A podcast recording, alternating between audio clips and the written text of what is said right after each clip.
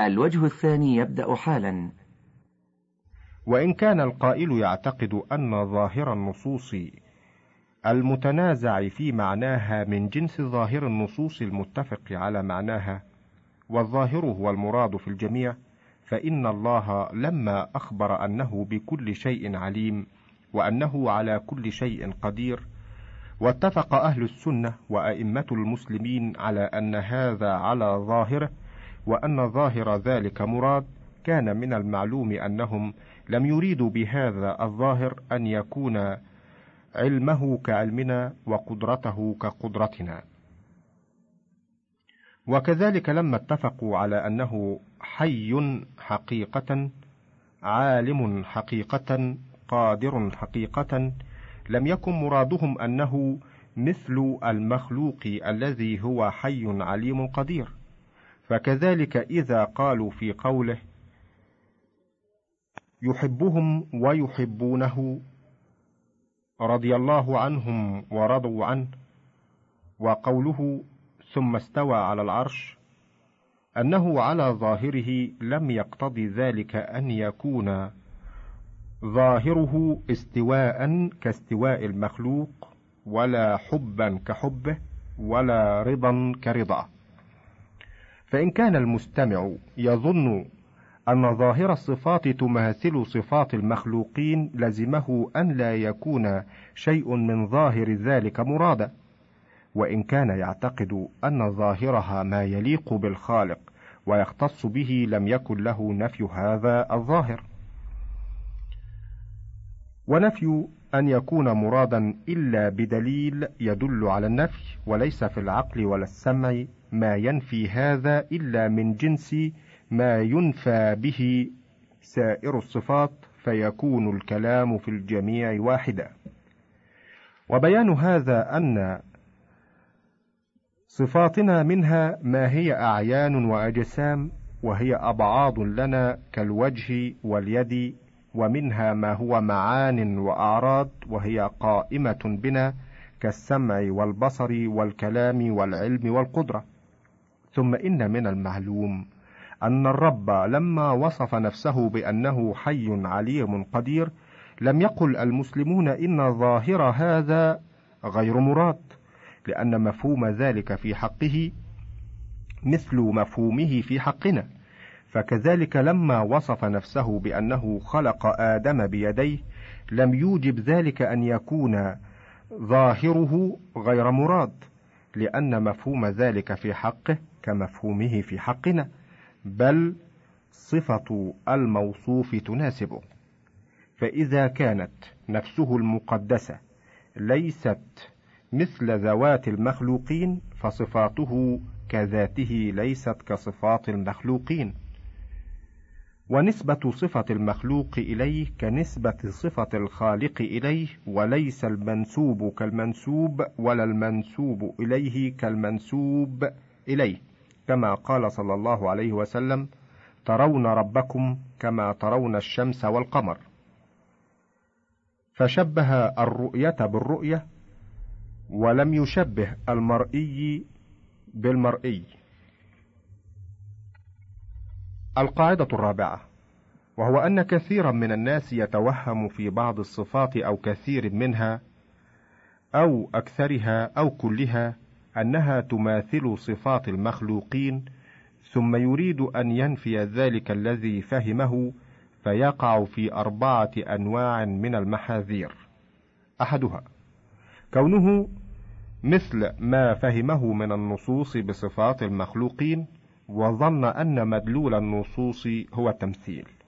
الثاني أنه إذا جعل ذلك هو مفهومها وعطله بقيت النصوص معطلة عما دلت عليه من إثبات الصفات اللائقة بالله فيبقى مع جنايته على النصوص وظنه السيء الذي ظنه بالله ورسوله حيث ظن أن الذي يفهم من كلامهما هو التمثيل الباطل وقد عطل ما أودع الله ورسوله في كلامهما من إثبات الصفات لله والمعاني الإلهية اللائقة بجلال الله تعالى.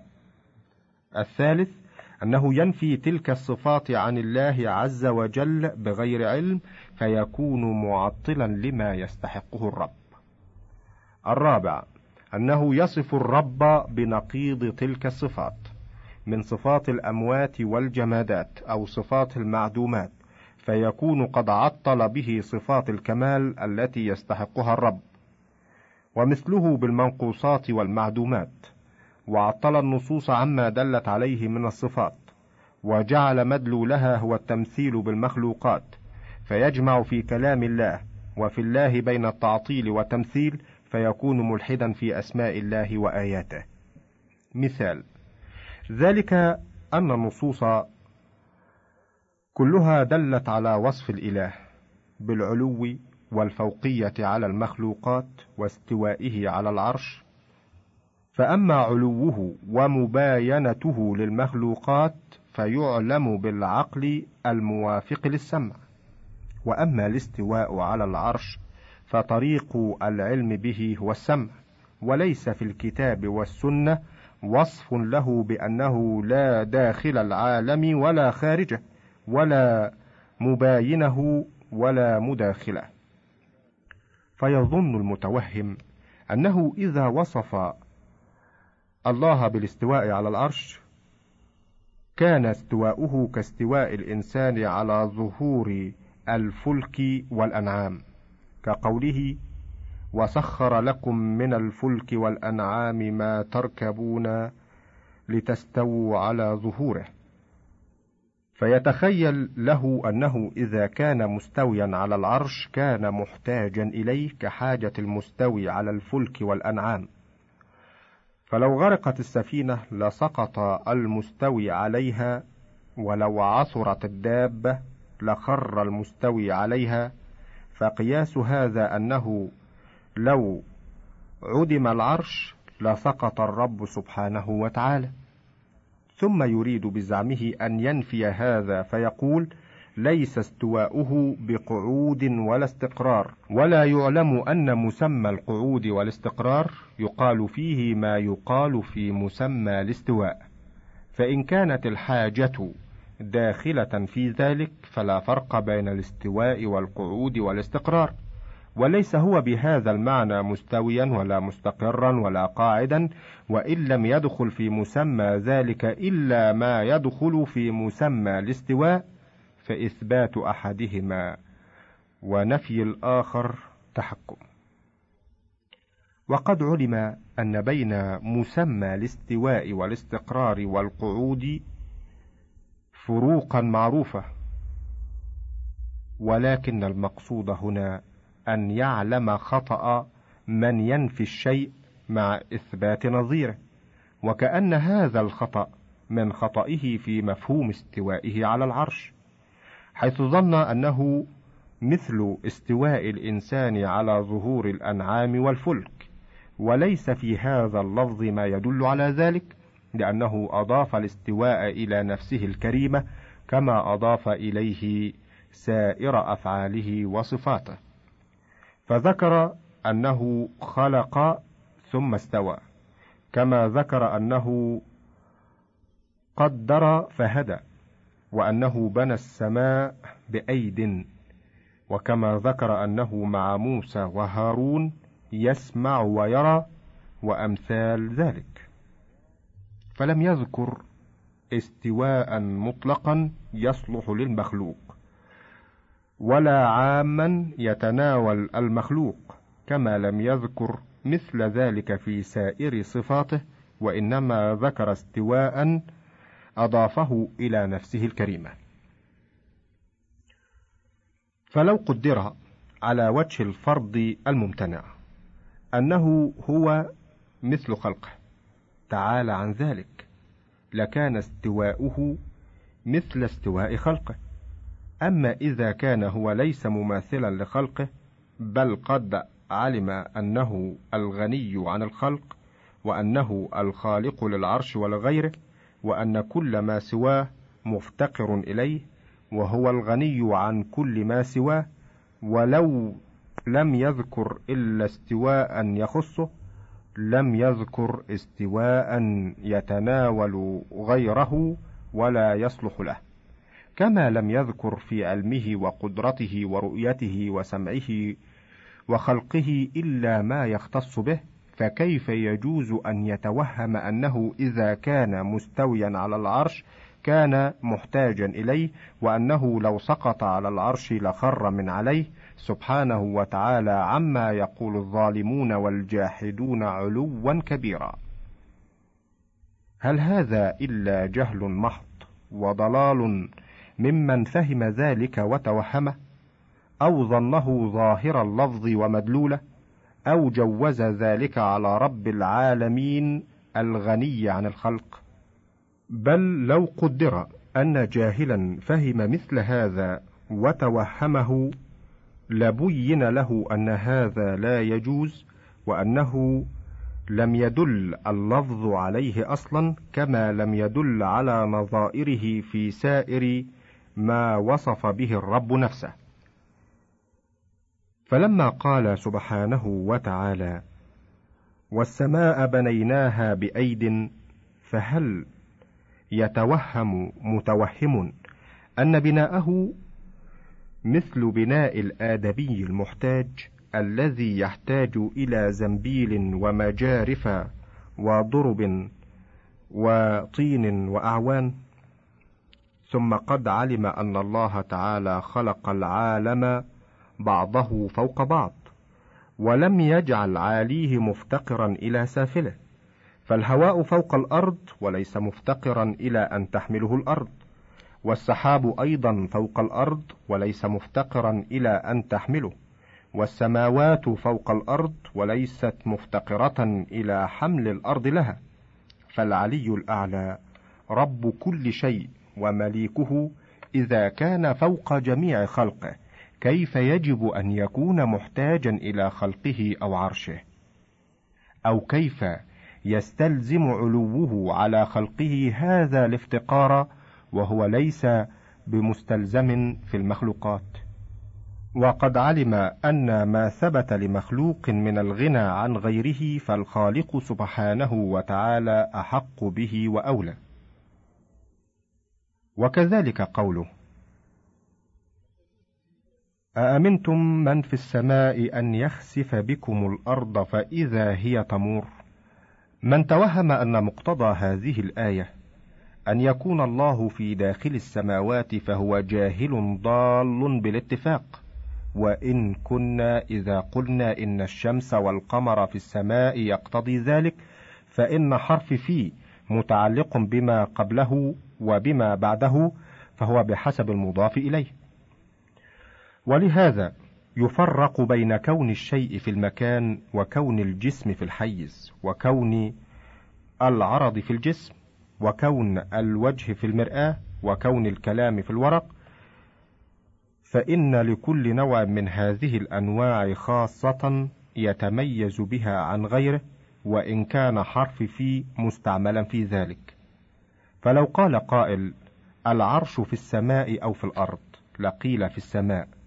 ولو قيل الجنة في السماء أم في الأرض؟ لقيل الجنة في السماء. ولا يلزم من ذلك أن يكون العرش داخل السماوات بل ولا الجنة. فقد ثبت في الصحيح عن النبي صلى الله عليه وسلم أنه قال إذا سألتم الله الجنة فاسألوه الفردوس فإنه أعلى الجنة وأوسط الجنة وسقفها عرش الرحمن فهذه الجنة سقفها الذي هو العرش فوق الأفلاك. مع أن الجنة في السماء يراد به العلو سواء كان فوق الأفلاك أو تحتها. قال تعالى فليمدد بسبب إلى السماء. وقال تعالى وأنزلنا من السماء ماء طهورا. ولما كان قد استقر في نفوس المخاطبين أن الله هو العلي الأعلى. وأنه فوق كل شيء كان المفهوم من قوله إنه في السماء أنه في العلو وأنه فوق كل شيء. وكذلك الجارية لما قال لها أين الله؟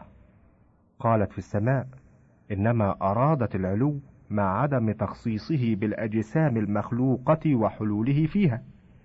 وإذا قيل العلو فإنه يتناول ما فوق المخلوقات كلها. فما فوقها كلها هو في السماء ولا يقتضي هذا أن يكون هناك ظرف وجودي يحيط به إذ ليس فوق العالم شيء موجود إلا الله.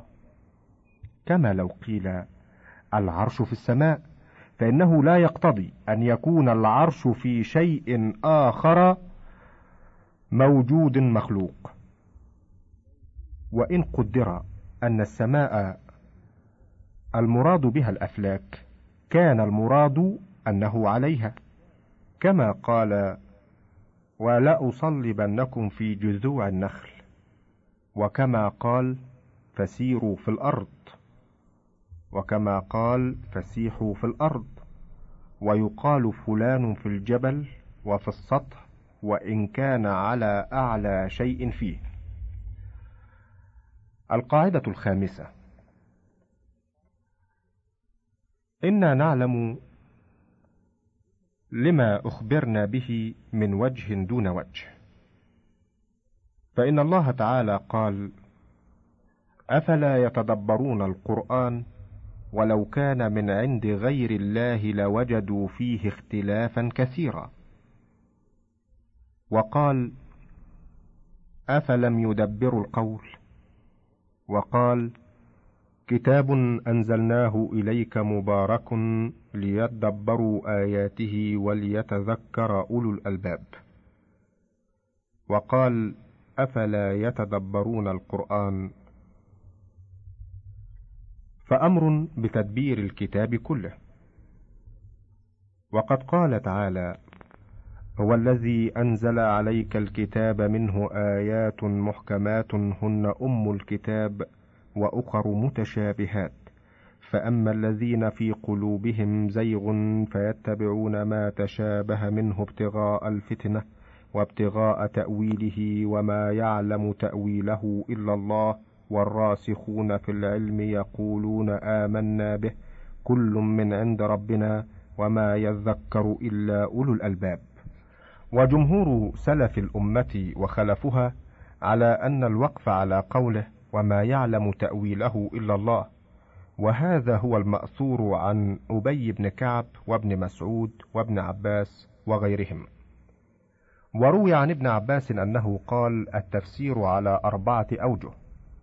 تفسير تعرفه العرب من كلامها وتفسير لا يعذر أحد بجهالته وتفسير تعلمه العلماء وتفسير لا يعلمه إلا الله. ومن ادعى علمه فهو كاذب. وقد روي عن مجاهد وطائفة أن الراسخين في العلم يعلمون تأويله. وقد قال مجاهد عرضت المصحف على ابن عباس من فاتحته إلى خاتمته. أقفه عند كل آية وأسأله عن تفسيرها ولا منافاة بين القولين عند التحقيق. فإن لفظ التأويل قد صار بتعدد الاصطلاحات مستعملا في ثلاثة معان. أحدها وهو اصطلاح لكثير من المتأخرين من المتكلمين في الفقه وأصوله أن التأويل هو صرف اللفظ عن الاحتمال الراجح إلى الاحتمال المرجوح. لدليل يقترن به. وهذا هو الذي عناه أكثر من تكلم من المتأخرين في تأويل نصوص الصفات وترك تأويلها وهل ذلك محمود أو مذموم أو حق أو باطل؟ الثاني أن التأويل بمعنى التفسير وهذا هو الغالب على اصطلاح المفسرين للقرآن كما يقول ابن جرير وأمثاله من المصنفين في التفسير واختلف علماء التأويل ومجاهد. إمام المفسرين قال الثوري إذا جاءك التفسير عن مجاهد فحسبك به. وعلى تفسيره يعتمد الشافعي وأحمد والبخاري وغيرهما. فإذا ذكر أنه يعلم تأويل المتشابه فالمراد به معرفة تفسيره. الثالث من معاني التأويل هو الحقيقة التي يؤول إليها الكلام كما قال الله تعالى: هل ينظرون إلا تأويله؟ يوم يأتي تأويله يقول الذين نسوه من قبل قد جاءت رسل ربنا بالحق. فتأويل ما في القرآن من أخبار المعاد هو ما أخبر الله به فيه مما يكون. من القيامة والحساب والجزاء والجنة والنار ونحو ذلك. كما قال الله تعالى في قصة يوسف لما سجد أبواه وإخوته قال يا أبتي هذا تأويل رؤياي من قبل. فجعل عين ما وجد في الخارج هو تأويل الرؤيا. الثاني هو تفسير الكلام. وهو الكلام الذي يفسر به اللفظ حتى يفهم معناه أو تعرف علته أو دليله. وهذا التأويل الثالث هو عين ما هو موجود في الخارج ومنه قول عائشة كان النبي صلى الله عليه وسلم يقول في ركوعه وسجوده سبحانك اللهم ربنا وبحمدك اللهم اغفر لي. يتأول القرآن يعني قوله. فسبح بحمد ربك واستغفر.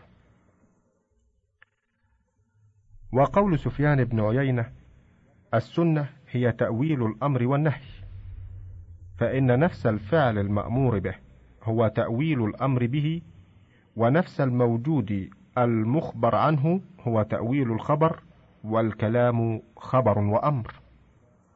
ولهذا يقول أبو عبيد وغيره الفقهاء أعلم بالتأويل من أهل اللغة كما ذكروا ذلك في تفسير اشتمال الصماء لأن الفقهاء يعلمون تفسير ما أمر به ونهي عنه لعلمهم بمقاصد الرسول صلى الله عليه وسلم كما يعلم أتباع بقراط وسيبويه ونحوهما من مقاصدهما ما لا يعلم بمجرد اللغة ولكن تأويل الأمر والنهي لا بد من معرفته بخلاف تأويل الخبر إذا عرف ذلك فتأويل ما أخبر الله تعالى به عن نفسه المقدسة المتصفة بما لها من حقائق الأسماء والصفات هو حقيقة لنفسه المقدسة المتصفة بما لها من حقائق الصفات.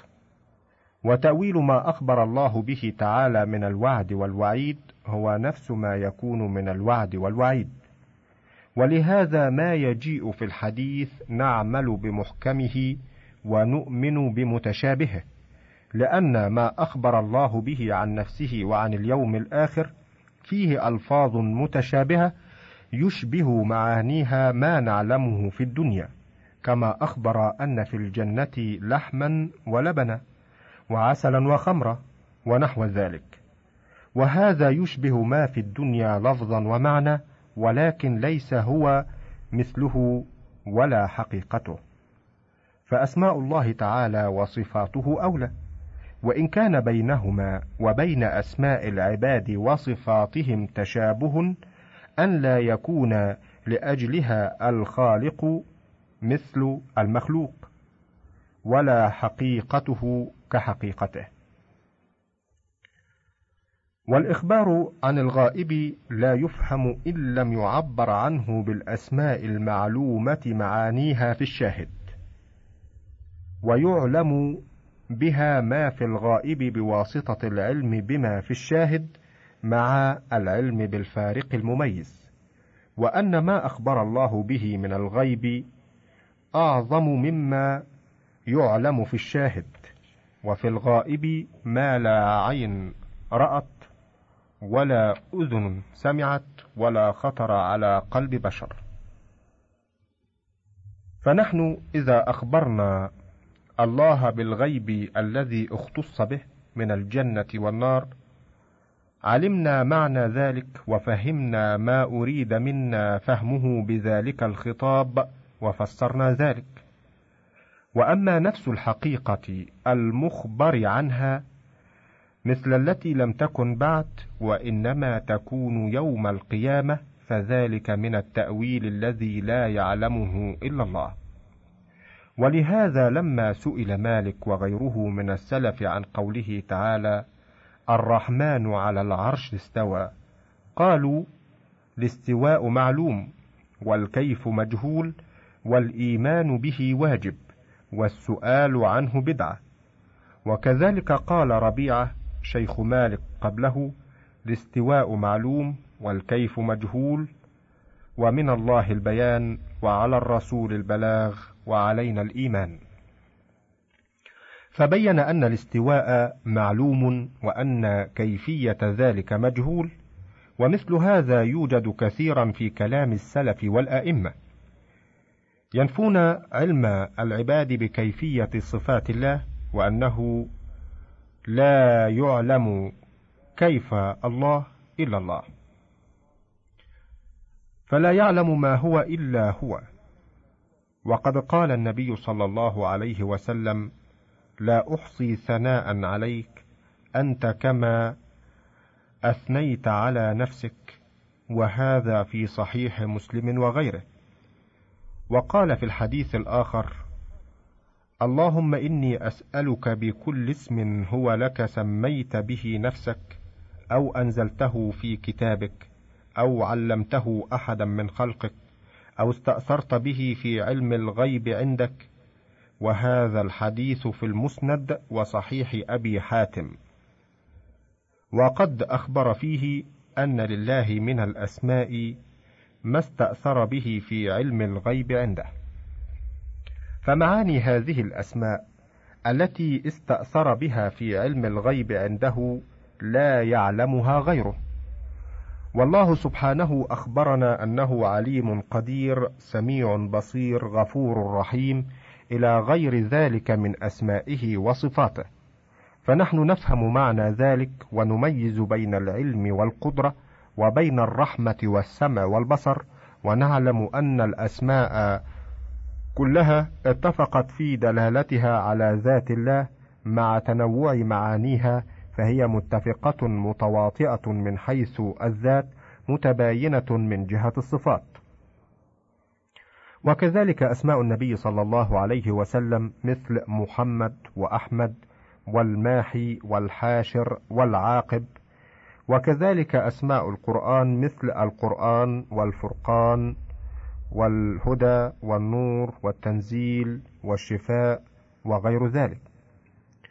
ومثل هذه الأسماء تنازع الناس فيها. هل هي من قبيل المترادفة لاتحاد الذات أو من قبيل المتباينة لتعدد الصفات؟ كما إذا قيل السيف والصارم والمهند وقصد بالصارم معنى الصرم وفي المهند النسبة إلى الهند والتحقيق أنها مترادفة في الذات متباينة في الصفات. ومما يوضح هذا أن الله وصف القرآن كله بأنه محكم وبأنه متشابه، وفي موضع آخر جعل منه ما هو محكم ومنه ما هو متشابه، فينبغي أن يعرف الإحكام والتشابه الذي يعمه والإحكام والتشابه الذي يخص بعضه. انتهى الشريط الثاني من الكتاب، وله بقية على الشريط الثالث.